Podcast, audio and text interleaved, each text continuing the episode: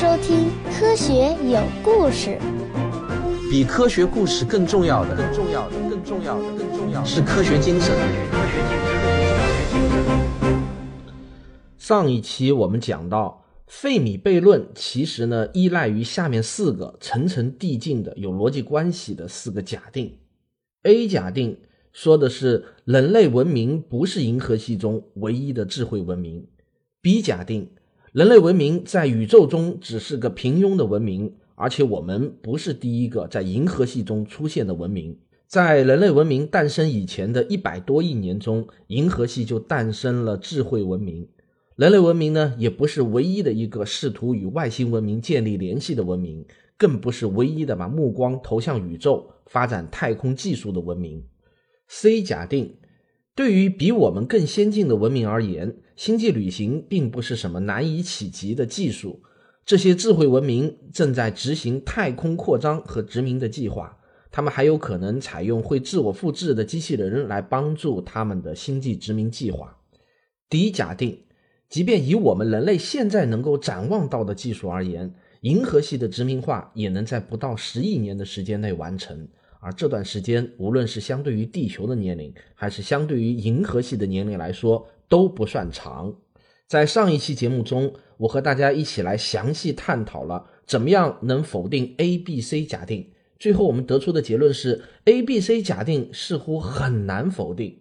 而且就我看到的情况来看，大多数天文学家、物理学家、科普作家都认为，想要否定 A、B、C 假定比较难以说服自己的理智。一般呢，他们都倾向于来否定 D 假定。我们是否孤独地生存在银河系的边缘？外星文明在哪里？让我们一起来聊聊寻找外星人的科学吧。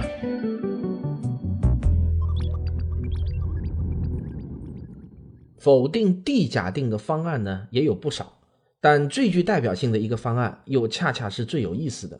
它最早是由俄罗斯的航天之父齐奥尔科夫斯基提出的，然后美国的著名天文学家约翰鲍尔在一九七三年的时候呢，把它称之为宇宙动物园假说。这个假说呢，认为外星人其实早就已经了解了地球了，只是出于某种暂时不为我们人类知道的原因，外星人宁愿在远处悄悄地观察我们，不惊动我们。这就好像我们人类把野生动物关在野生动物园里面，只在远处观察它们、保护它们，而不去干涉他们的生活。至于问到外星人为什么把人类当作动物园里面的动物，只观察不接触呢？齐奥尔科夫斯基就开始语言不详了。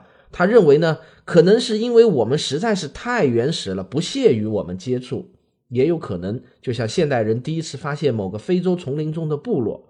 因为不想破坏那种独特的原始文化，而不去惊动他们。当然，也有可能是出于某种宇宙高等智慧文明达成的一种公约。这种公约呢，禁止更高级的智慧文明干涉低级的智慧文明。总之，所有支持动物园假说的科学家都没有办法说出确切的原因，也无法举出证据，只是他们都宁愿相信。某种现在我们尚无法得知的原因来阻止外星人与人类接触，而不愿意去否定逻辑上很难被推翻的 A、B、C 假定。但所有否定 B、C、D 假定的逻辑中，都存在着一个难以解释的重大问题，那就是为什么整个宇宙对于人类来说是处于无线电静默状态的？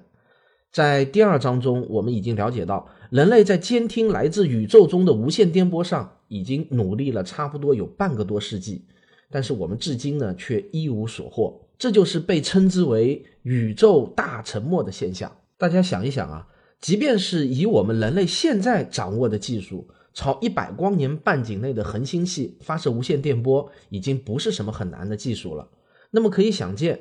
只要文明程度稍微优于地球文明的外星文明，具备一千光年的发射半径，是完全可以预料的技术。处于这个阶段的文明与地球文明的发展程度是处在同一个等级的。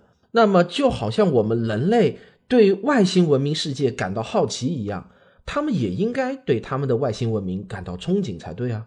而在我们一千光年半径的这个宇宙球内，我们有理由相信应该有数百个文明的存在。那么，在这个宇宙球中，应该就像现在的地球上一样，充满着各种呼叫的无线电波才对。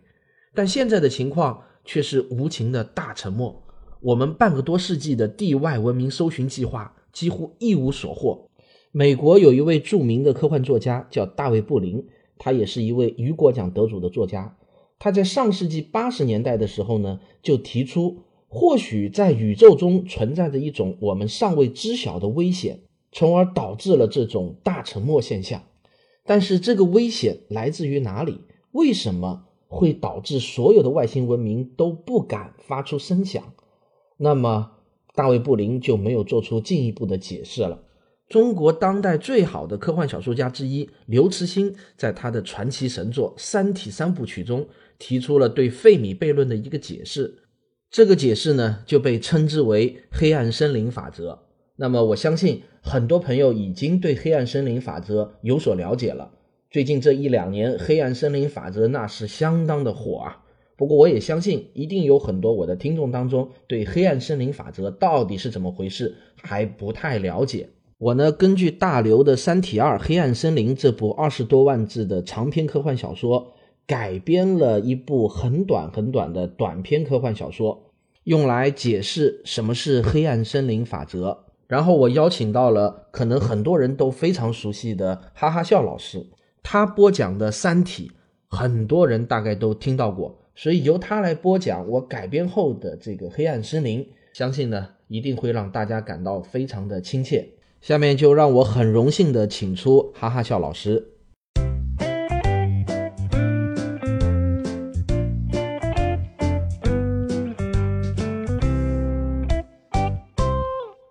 凄厉的警报声响彻整个战舰，一个声音在空气中震荡：“全体人员进入一级战备。”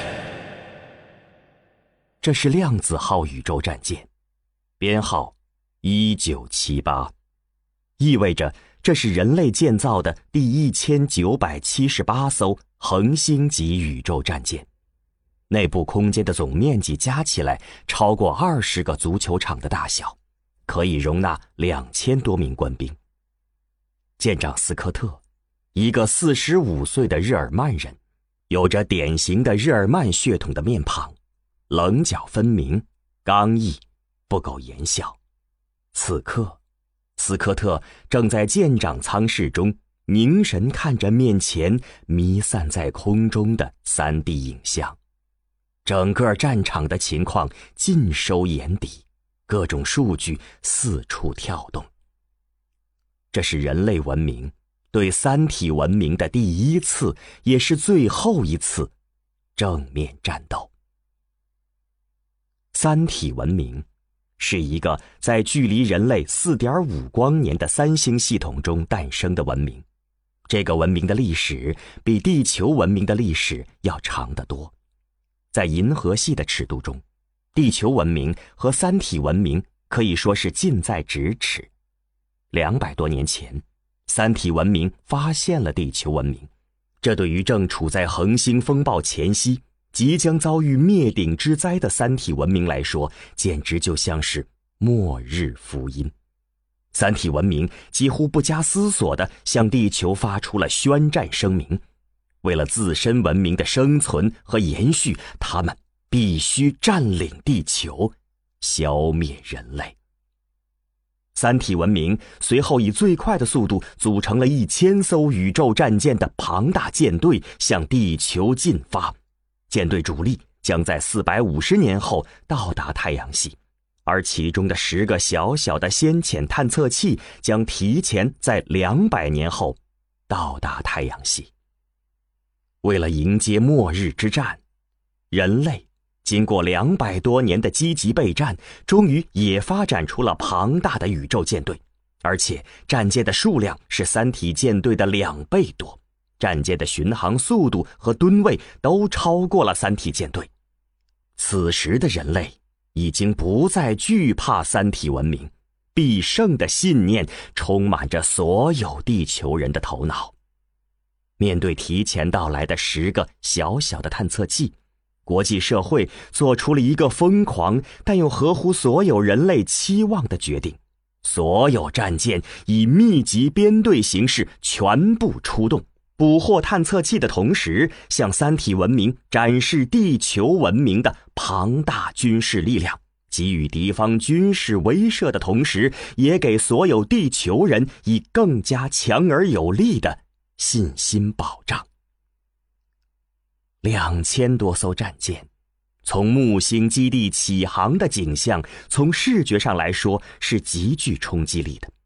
在地球上看来，即便是在白天，也能在木星方向看到两千多颗小太阳呈矩形排列，那是战舰的核聚变发动机照射出的耀眼光芒。在冥王星轨道上。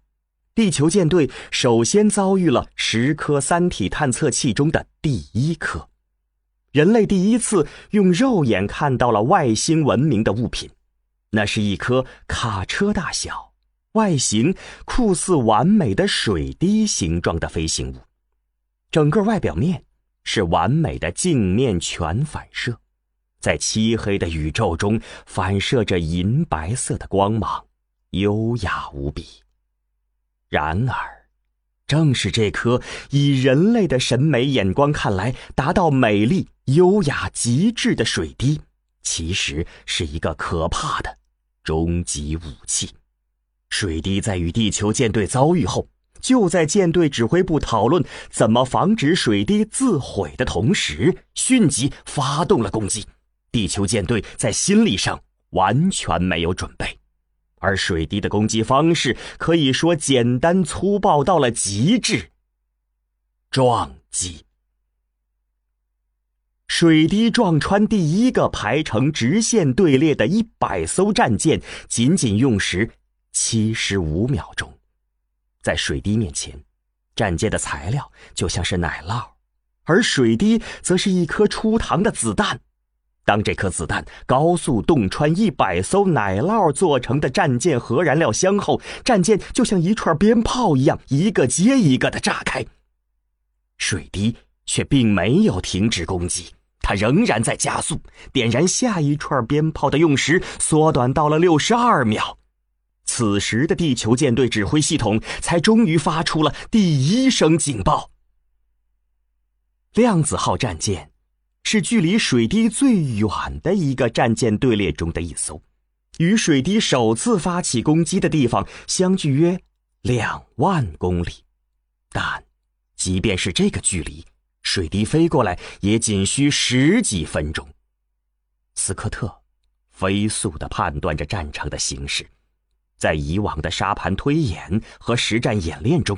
地球舰队曾经设想过上百种末日之战的敌方战术，也做过最坏的打算。但是，当真正的末日战争来临的时候，三体文明采用的战术仍然出乎了所有人的意料，或者说，他们根本不需要战术。斯科特在凝神盯视了战场分析系统一分钟后。就立即做出一个果断的形势判断，这是一场相差一个数量级的技术文明之间的战争，就好像是哥伦布的战船遇上了现代的航空母舰。斯科特立即下达了作战指令，只有一个字：撤。但舰长马上又以最大的声音补充了四个字：极限速度。量子号战舰的官兵是一群训练有素的老兵团，在舰长的指令下达的十秒钟之内，极限速度模式已经开始启动。整个战舰的所有载人舱室迅速的被一种红色透明的液体充满，这是一种富含氧气的液体，人可以在液体中自由的呼吸。当舱室完全被液体充满后，战舰。就进入了深海状态。此时的人体内部充满了液体，内外压强平衡，就可以抵御一百多个 G 的加速度。这个原理就好像深海中的鱼类可以抵御几千米深的水压一样。量子号的核聚变发动机发出数十个太阳加起来般的强烈光芒，以一百二十 G 的加速度猛然脱离舰队方阵。与量子号几乎同时启动极限速度的，还有一艘距离量子号不远的战舰——青铜时代号。青铜时代号和量子号战舰成为了末日战争中地球舰队唯一幸存的。两艘战舰，水滴就像是魔鬼手上的一根针，在漆黑的宇宙中上下翻飞，穿过之处，唯一留下的只有死亡。地球舰队的两千多艘战舰，在两小时不到的时间中，全军覆没。当一切又重新归于平静后，水滴又优雅的匀速航行在太空中，看起来就跟静止一样，完美无瑕的镜面表面仍然是那么的完美，没有一丝一毫的改变。现在可以帮我接通量子号了。青铜时代号的舰长张北海跟通信官发出指令。张北海，四十岁，他与斯科特一样，在战斗警报发出后的一分钟内即做出了正确的判断。为人类完整的保存一艘战舰，是我唯一能做的事情。因此，张北海也果断的下达了极限速度逃跑的命令。斯科特说道：“张将军。”我们是唯一幸存的两艘。我已经知道了，这不是战争，这是一场屠杀。张北海说。斯科特陷入沉默。斯科特将军，恐怕我们已经回不去了。为人类文明的生存和延续，是我们现在唯一的使命。完成使命，是我们军人的天职。是的，我建议立即召开两舰的全体官兵大会，讨论我们的下一步计划。我同意。量子号全舰有两千一百零三名官兵。青铜时代号全舰有两千零七十六名官兵，两舰的所有官兵的男女比例大约是七比三，平均年龄二十八岁。现在，每一个人的面前都打开了虚拟三 D 影像，通信兵特意设计了一个仿造地球上古老的议会大厅的场景，每个人都有一种身临其境的感觉。两艘战舰的副舰长以上军官在主席台上就坐。张北海说道：“我是青铜时代号的舰长张北海。目前我们面临的情况，想必所有的人都已经清楚了。人类不得不承认，我们的技术文明与三体文明比起来，尚处于婴儿期。”三体文明的一个小小探测器就消灭了全部地球联合舰队，而在这颗探测器的身后，仍然有另外九颗探测器，在他们的身后，还有一千艘三体文明战舰。地球文明的战败已经无法挽回，而我们这四千一百七十九个人。必须肩负起延续人类文明的重任。地球已经回不去了，我们只能不断的航行，再航行。战舰就是我们唯一的家园。我知道，这对每一个人来说都是一个难以接受的现实。但我们是军人，完成使命。是我们每个军人的神圣职责。我们现在的使命，只有一个，那就是为人类保存文明的火种，寻找下一个地球。斯科特说道：“张将军说的，就是我想说的。补充一句，那些没有消灭我们的东西，使我们变得更加强大。”张北海说道：“我们今天召开全体大会，要以全民公决的方式决定。”我们是否正式脱离原有的人类社会，而独立成为一个新的政体，一个新的国际？现在，请大家表决。十秒钟后，表决结果出来了，全票通过。张北海说道。从现在开始，我们将是一个独立的国际社会。首先，我们需要确定一个我们这个社会的名称，请大家输入你希望的名称。在指挥舱室的巨大虚拟影像中，开始出现各种各样的名称，但是很快。有一个名字越来越显眼，越来越大。星舰地球。从此，人类分成了两支，一支叫做地球国际，一支叫做星舰地球。地球国际的人口为一百二十五亿。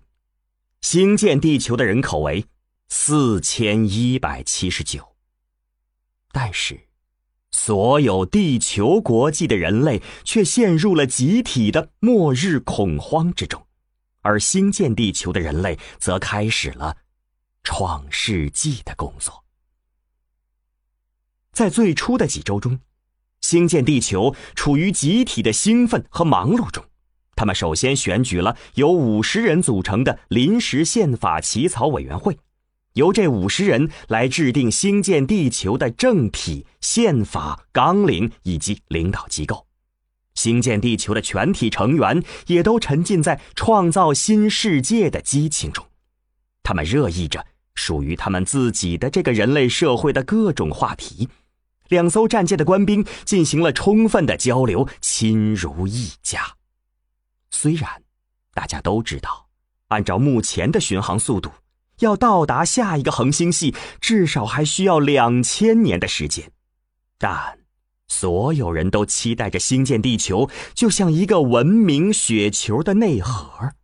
随着战舰达到一个又一个星系，文明的雪球会越滚越大，人类文明也会重新繁盛起来。星舰地球很快又获得了一个别称——伊甸园。人们相信，这就是人类的第二个伊甸园。亚当和夏娃会逐渐繁衍出繁茂的人类文明。然而，这样的情况却没有持续多久。一种很奇怪的现象开始在人们的不知不觉中慢慢的发生。首先，是两艘战舰的舰长斯科特和张北海。他们本该是最忙碌的两个人，但斯科特却越来越不爱说话。他本来话就不多，现在就更少了，经常一整天都把自己关在指挥舱室中，只在吃饭的时候出来，默默的吃个饭，然后。又消失在人们的视线中。张北海一直就是一个爽朗的典型军人，愿意与下级官兵交流，但是他也变得越来越沉默。虽然还不至于把自己天天关在指挥室中，但舰上的所有官兵都明显感到张北海在一天比一天变得沉默，目光一天比一天变得深沉。斯科特和张北海的沉默症就像是一种传染病，仅仅一周之后就开始自上而下的向副舰长们传染，很快就传染到了临时宪法起草委员会的每个人的身上。这些委员们基本上都是中校以上军衔的军官，在各自的战舰上都起着举足轻重的地位，他们统一的反应就是话。越来越少，在各种会议上主动发言的人也越来越少，他们的眼神也变得越来越阴沉，同时每个人都害怕别人注意到自己目光中的阴霾，不敢与人对视，在偶尔的目光相遇时，也会像触电一样的立即移开。这种症状。正在逐步向下级军官中蔓延。青铜时代号的心理医生兰西早就注意到了这种状况，他以自己的职业敏感度意识到这是一个非常严重的问题，很有可能会是致命的。刚开始，兰西认为这是一种思乡症的体现，毕竟这是人类历史上第一次永不归航的远航。这是人类第一次真正意义上的进入太空。以往的所有航行，无论时间多久，船员都知道迟早要返航，因此过去的所有宇宙飞船都只不过是风筝被一根从地球上伸出的无形的线牵着。但是这次，牵着的这根线断了。但是兰西很快就发现自己错了。现在战舰离开地球不算远，跟地球的通讯情况良好，每个船员都可以方便的通过国际互联网了解来自地球的消息，与家人联络，并且目前整个地球的情况非常不好，所有人都沉浸在末日恐慌之中。谁都不知道水滴下一步会发动怎么样的攻击行为。凡是飞离地球的航天器，无一不被水滴轻松摧毁，以至于经常有舰队官兵的家人为自己家族的人能够逃离地球而感到庆幸，并且鼓励兴建地球的成员勇敢的生存下去。在这种情况下，思乡症。肯定不是造成目前这种状况的原因，而且，最蹊跷的是，一般的心理问题都是从最下层士兵开始出现的。军官往往都是千里挑一的人才，各方面的素质都会比普通士兵更好，但这次，却刚好反了过来。兰溪不能坐视这种噩梦蔓延。他决定先去对副舰长进行心理干预。青铜时代号的副舰长叫东方延续，一个成熟、美丽的女性。但是，阳光已经从东方延续的眼神中消失了。当兰溪好不容易找到东方的时候，东方。正独自一人在战舰尾部的农作物生产基地里，看着一个个培养槽沉思。兰溪叫道：“东方舰长，能跟我聊聊吗？”东方答道：“兰溪上尉，我知道你想问什么。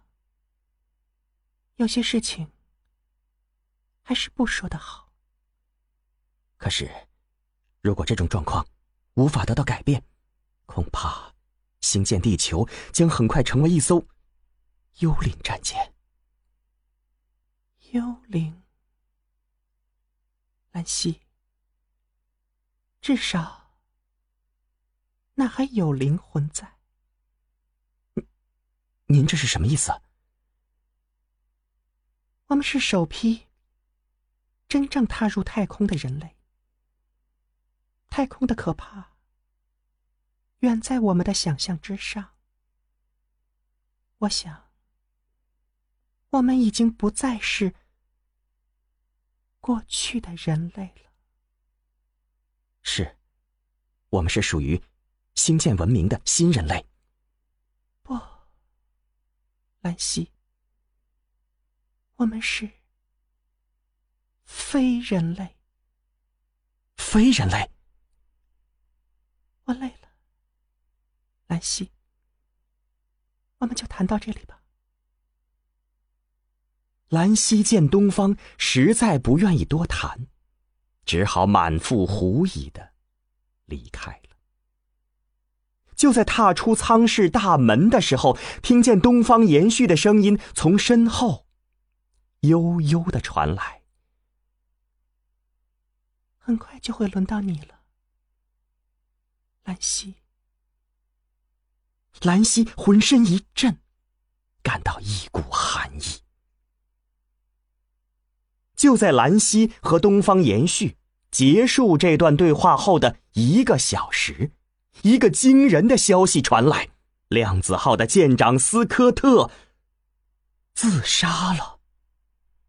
当通讯官急匆匆的把这个消息传递给张北海时，没想到。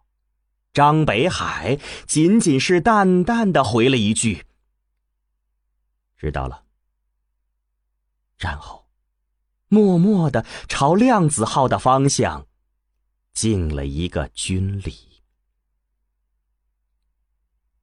斯科特是在舰尾的瞭望平台开枪自杀的。从监控系统记录下来的影像可以看到，斯科特。站在平台上，长时间的看着远方的一个比星星略微亮一点儿的黄色的光点，那是太阳。就这样，斯科特站着一动不动的，足足有一个小时。突然，他说了一句话：“真黑呀。”便举枪自尽了。东方延续在得知斯科特自杀的消息后，沉默了十分钟，一句话也没有说，脸色开始凝重起来。他转身朝舰长舱室走去，扣开了张北海舱室的门后，东方延续。和张北海无声无息的对视着，身后的舱门自动关上了。两个人谁也没有先说话，只用眼神交流着。没有时间了，必须做出决定了。想出办法了吗？没有。显然。斯科特也没有。东方延续开口说道：“或许，我们可以在进入巴纳德星系后，用武器轰击小行星带，形成浓密的星际尘埃进行减速。”不可能，东方。先不说巴纳德星系有没有小行星带，按照我们现在的速度，如果没有足够的燃料减速。没有什么东西能阻止我们直接掠过巴纳德星，并且，在我们现在的航线上，还有两片星际尘埃。如果不消耗燃料维持速度，我们的巡航速度将被阻力减小到光速的千分之一。那么，我们到达巴纳德星系的时间将从现在的两千年增加到六万多年。或许我们的星舰能滑行到那里。但是，肯定没有什么人能活着到达那里。这个时间，远远超过了战舰维生系统的设计使用年限。核聚变燃料，就是战舰在宇宙中能量的唯一来源，而能量是维持整个战舰生态系统所必须的。燃料用光，意味着星舰地球将成为一座坟墓。在到达巴纳德星系的两千年的航程中，除了维持生态系统和冬眠系统所必需的能量外，最大的消耗来自于穿过星际尘埃后的重新加速和到达目的地后的减速。以现在两艘战舰所储存的能量来计算，马上把两艘战舰的所有燃料集中到一起，刚够所需。东方延续又说道：“除了燃料，还有配件问题。是，每艘战舰。”都只有一套配件备份，这是不足以支撑两千多年的航行的。只有把其中的一艘战舰肢解当做配件，或许勉强够用。看来，只能把两舰的人员集中到一艘上去了。其实，东方延续明知道这是不现实的，他早已经设想过无数种解决方案。但他仍然抱着一线希望，征询张北海的答案。张北海叹了口气：“东方，如果能行的话，斯科特还会自杀吗？战舰的生态维持系统和冬眠系统都不可能再多容纳哪怕一个人了。”即便是以目前战舰的编制，也超过了超远距离航行的上限。我们的人员已经太多了。茫茫太空，为量子号和青铜时代号设下一个生存死局。这个死局的出路只有两条：要么一部分人死，要么。全死。又沉默了几分钟，东方延续说：“我自愿牺牲。”张北海说：“我也愿意。可是，我们有权利替战舰的其他两千多名官兵做出选择吗？”其实两个人的心里都不约而同的在想：既然牺牲一半不可避免，那为什么是我们呢？有谁真的甘心放弃生存的希望呢？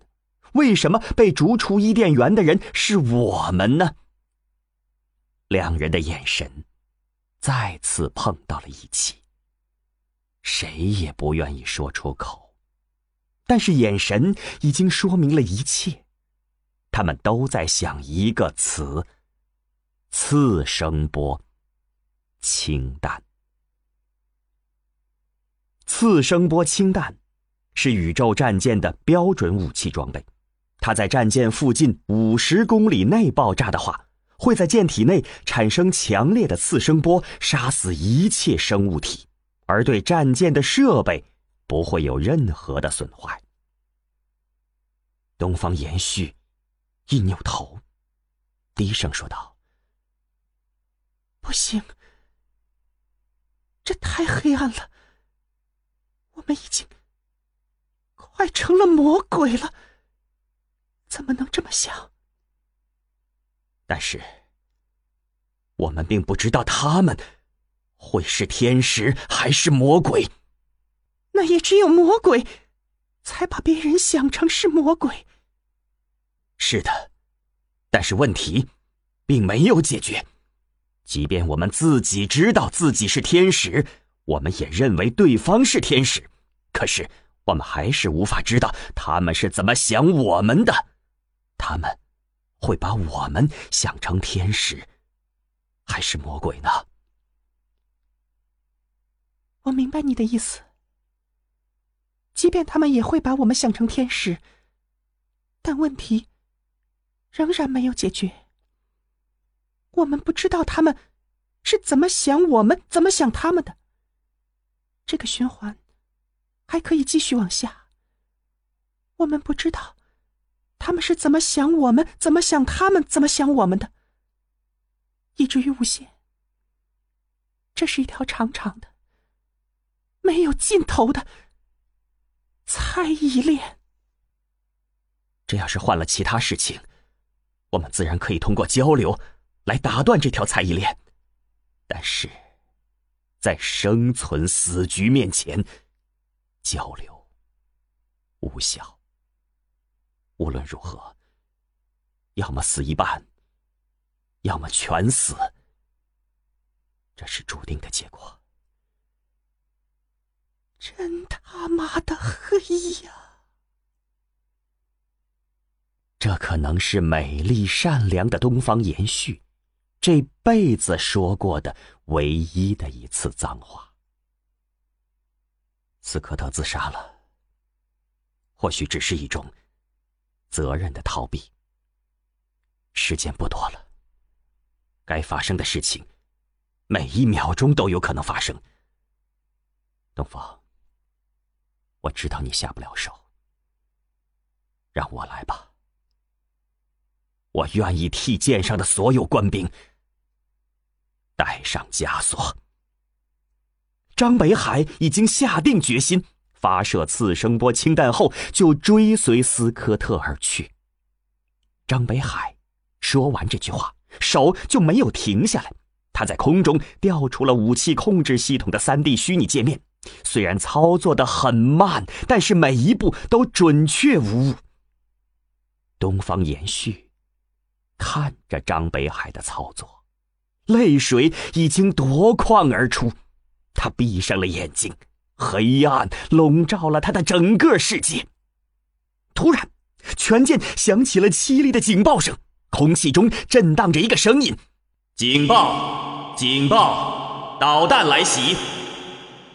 仅仅四秒钟后，当东方延续再次睁开双眼的时候，他看到的是一阵炫目的亮光，战舰上的一切都逐渐隐没在了这道强烈的炫光中。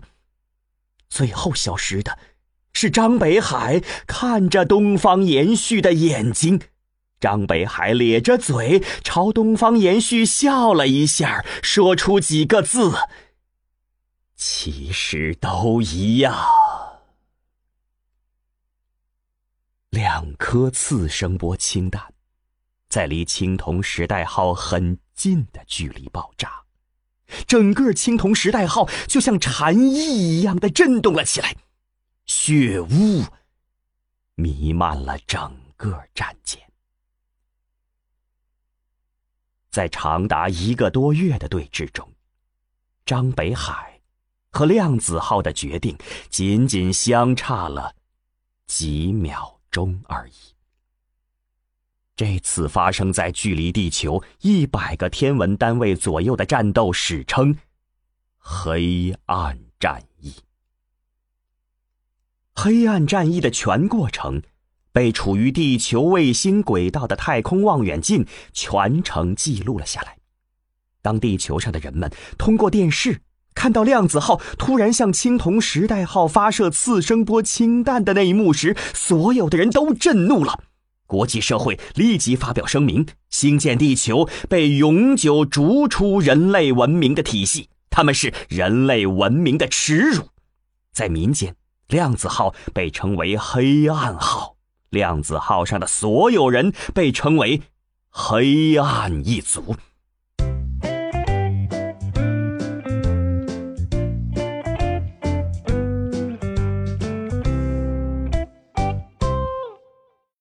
从遥远的地球看过去，量子号和青铜时代号不过是两个性质相同的点而已。在生存史局面前，不是量子号成为黑暗号，就是青铜时代号成为黑暗号。这两个点的性状其实没有什么区别。在宇宙的尺度中，不论是地球文明也好，三体文明也好，无非也就是一个一个的点，文明的细节已经被遥远的距离抹去了。宇宙公理一，生存是文明的第一需求。宇宙公理二，文明不断扩张，宇宙中物质的总量保持不变。这就是我们这个宇宙为所有文明设定下的两个最基本的法则。沿着这两个公理往下推演，我们很容易发现，如同量子号和青铜时代号的生存死局，必然在两个文明的碰撞和接触中重演，要么活一个，要么全死。难道就没有可能携起手来，共同向广袤的宇宙索要资源吗？寻找更大的生存空间不可以吗？不可能！别忘了猜疑链。我们不妨把恶意文明定义为会首先发动攻击的文明，善意文明定义为不会首先发动攻击的文明。那么，两个文明的碰撞产生了三种可能：善恶碰撞、恶恶碰撞、善善碰撞。前两种情况的结局不言自明，即便是在最后一种情况下，战争也不可避免。因为我怎么知道你是善意的？即便我知道你是善意的，我怎么知道你怎么想我呢？我又怎么知道你怎么想我，怎么想你？这样的循环以至无穷。在人类中，有效的沟通可以中断猜疑链，但我们也经常看到，人与人之间的种族差异、文化差异越大，这个猜疑链就会拉得越长，越难以打断。而两个不同的宇宙文明之间，甚至构成生命的基础元素都是不一样的，它们之间的猜疑链会被拉得无限长，几乎不可能通过交流打断，谁也无法判断对方会不会说谎。那么，一个先进的多的文明与一个原始落后的文明也无法和平共处吗？没法和平。别忘了，文明中还有技术爆炸这种现象。大家回想一下，我们人类文明的技术发展，根本不能用“发展”这个词来形容，简直就是一种爆炸。从马车到汽车，到飞机，到火箭；从大刀长矛到火炮，到核弹，这样的技术发展道路。如果用一根横轴是时间单位的曲线来表示的话，这根曲线与爆炸的能量释放曲线是一样的。工业文明仿佛就在一夜之间炸开了。文明与文明之间的距离往往都是在上百光年的尺度上，哪怕是来回发个电报，也得数百年的时间。所以呢，一个先进文明稍稍一放松，那个原始落后的文明很可能就一下子爆炸出来，超过了先进文明。更何况，先进文明与原始文明的这种接触，说不定呢，就恰恰成了原始文明技术爆炸的导火索。因此啊，整个宇宙就是一个黑暗森林，每个文明都是一个带枪的猎人，潜行在黑暗中。要让自己生存下去的最好办法是开枪消灭所有暴露位置的猎人。而现在的人类呢，就像是在黑暗森林中生火的小孩儿一边生火，还要一边大声叫嚷，生怕别人不知道自己在哪里。不过，随着人类文明的发展，我们首先会进化出隐藏基因。在没有实力开枪之前，我们先把自己藏好，是唯一能做的事情。森林中有多少猎人，我们不知道；每个猎人携带的武器的威力，我们更不知道。我们只知道不要让人发现才是王道。这个隐藏基因，我们已经看到了苗头。现在呢，全世界越来越多的科学家反对 MIT 计划。或许一万年以后，我们也会进化出清理基因。为了人类文明的生存和延续，就必须消灭随时有可能技术爆炸后消灭我们的落后文明。以上呢，就是科幻作家刘慈欣的黑暗森林法则。就是对宇宙大沉默的解释，就是对费米悖论的解释。外星人之所以还没有来，那只是因为我们还存在，我们还没有被消灭。真他妈的黑呀！大刘的黑暗森林法则对费米悖论的解释，看上去呢确实是非常有利的，但这个理论不由得让我们从心底里面冒出一丝丝的寒意。不过，这个黑暗森林法则有没有漏洞呢？我又是怎么看待这个黑暗森林法则的呢？如果您对我的观点感兴趣的话，那么不好意思，这里有一个坑挖给你了。希望你能够购买我的付费专辑《科幻世界漫游指南》。在这个专辑中的第十二集，我将给大家讲解《三体》三部曲中的第二部《黑暗森林》。我会对黑暗森林法则做一次非常仔细的剖析，表达我的观点。欢迎大家在喜马拉雅上搜索《科幻世界漫游指南》付费订阅。在免费专辑中呢，我不能讲与付费专辑重复的内容，请大家多多包涵。好了，那么我们今天的节目就到这里了。我是卓老板，我是吴京平，我是汪杰，我们是科学声音。好，今天的结尾废话呢，是给大家预告一个算是好消息吧，但你也可以把它称之为一个广告。可能很多人都知道，我写过一本书，叫做《时间的形状》，那个是在五年前写的，获得了第八届国家图书馆的文津图书奖，是讲相对论的。那么这本书呢，历经五年，我给它做了很多的修订，因为很多知识更新了嘛，而且当初写的时候呢，也还有很多的 bug，和原来新兴出版社的这个版权合同呢也到期了。我呢重新找了一家出版社，叫北京时代华文书局。这次呢由他们给我出了一版全彩图版本。新版面世的日期呢，出版社跟我说是定为二零一七年的三月七号。到时候呢，这本书会有两个版本，一个版本呢是精装版，定价是六十八元。精装版的意思呢，就是说书的封面也好，里头的纸张油墨也好，都会比平装版要高一个档次。平装版的定价呢是四十八元。如果大家对我这本书的签名版本感兴趣的话呢，呃，欢迎大家关注我的微信公众号“科学有故事”。到时候新书发售以后呢，您可以在我的微信公众号里头直接购买我的签名本。呃，我书不加价，只收十块钱统一的快递费。真心希望大家能够给我捧个场啊！这本书如果卖得好的话，那么会大大激发我创作的热情。好了，那么今天这个节目可真够长的了。希望没有让您听得失去耐心。如果您非常喜欢我的这个节目，请别忘了点一下订阅，当然也可以打赏以资鼓励。我们下期节目再见。